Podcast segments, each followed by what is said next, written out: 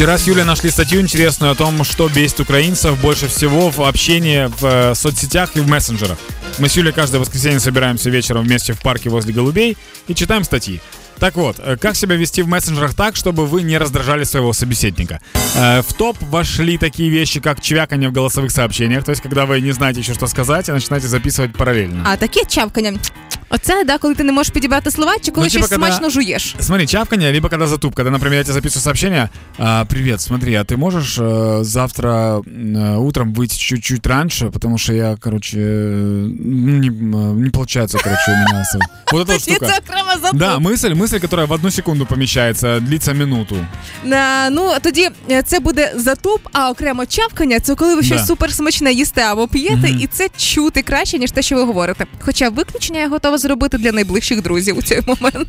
Еще одна штука, которая мне понравилась, это то, что люди отсылают номер карты и номер телефона и все остальное в одном сообщении с каким-то текстом. И его невозможно скопировать. То есть, если, например, мне нужно переслать деньги кому-то на карту, Так. то я копирую текст и карту, и вставляю текст и карту, потом там редактирую текст, убираю. Ну, короче, это сложно. А як тобі переслати номер карти фоткою? О, это, это еще большая дичь. Скинь, скинь номер карты, мне скидывают номер карты. Знаешь, что надо в таких случаях делать? Что? Фоткать деньги и скидывать деньги просто. Фотку денег і все.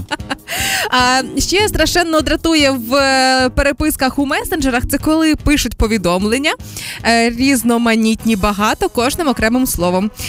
Ребята, це ж можна оформити в А, несколько речення. сообщений, да? Да. Пыдын, пыдын, пыдын, Да, пыдын. хоча б реченнями. Хоча виправдовую цей момент, якщо ви, наприклад, пишете людині, яка не любить швидко відповідати, і вам треба замахати її для того, щоб вона швидше звернула увагу на екран. Тоді це виправдано. Теперь давай поговорим о наших личных, э, то, что бесит лично нас. Вот Давай. э, меня, например, бесит большое количество смайликов. То есть, ну, есть скобочка. Э, этот Кирилл и Мефодий создали скобочку для того, чтобы ее использовать в качестве улыбки. Я считаю, что никаких, никаких других смайликов не должно быть сообщения. Я пользуюсь только одним смайлом, где такой чувак, типа, я не знаю, вот такой. Типа руки, руками разводит. Это единственный смайл, которым я пользуюсь. И иногда осьминога, когда я не хочу разговаривать с человеком. Мне что-то пишет какую-то дичь, я такой. Ты пишешь кря. Или кря, или осьминога скидываю, да. Это значит, я не хочу говорить. Ну тоді мій особистий топ 1 за що я готова хейтити людей. Це коли ти пишеш повідомлення. Е, Це може бути щось важливе робоче, це може бути щось дуже особисте, рефлекторне.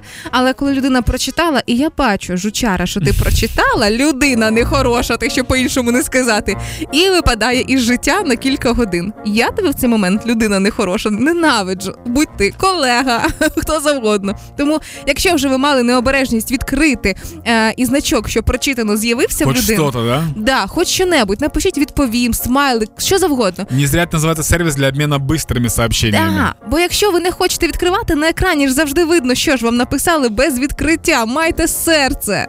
Все, ребята, давайте учитывать этику современного мира и не раздражать друг друга.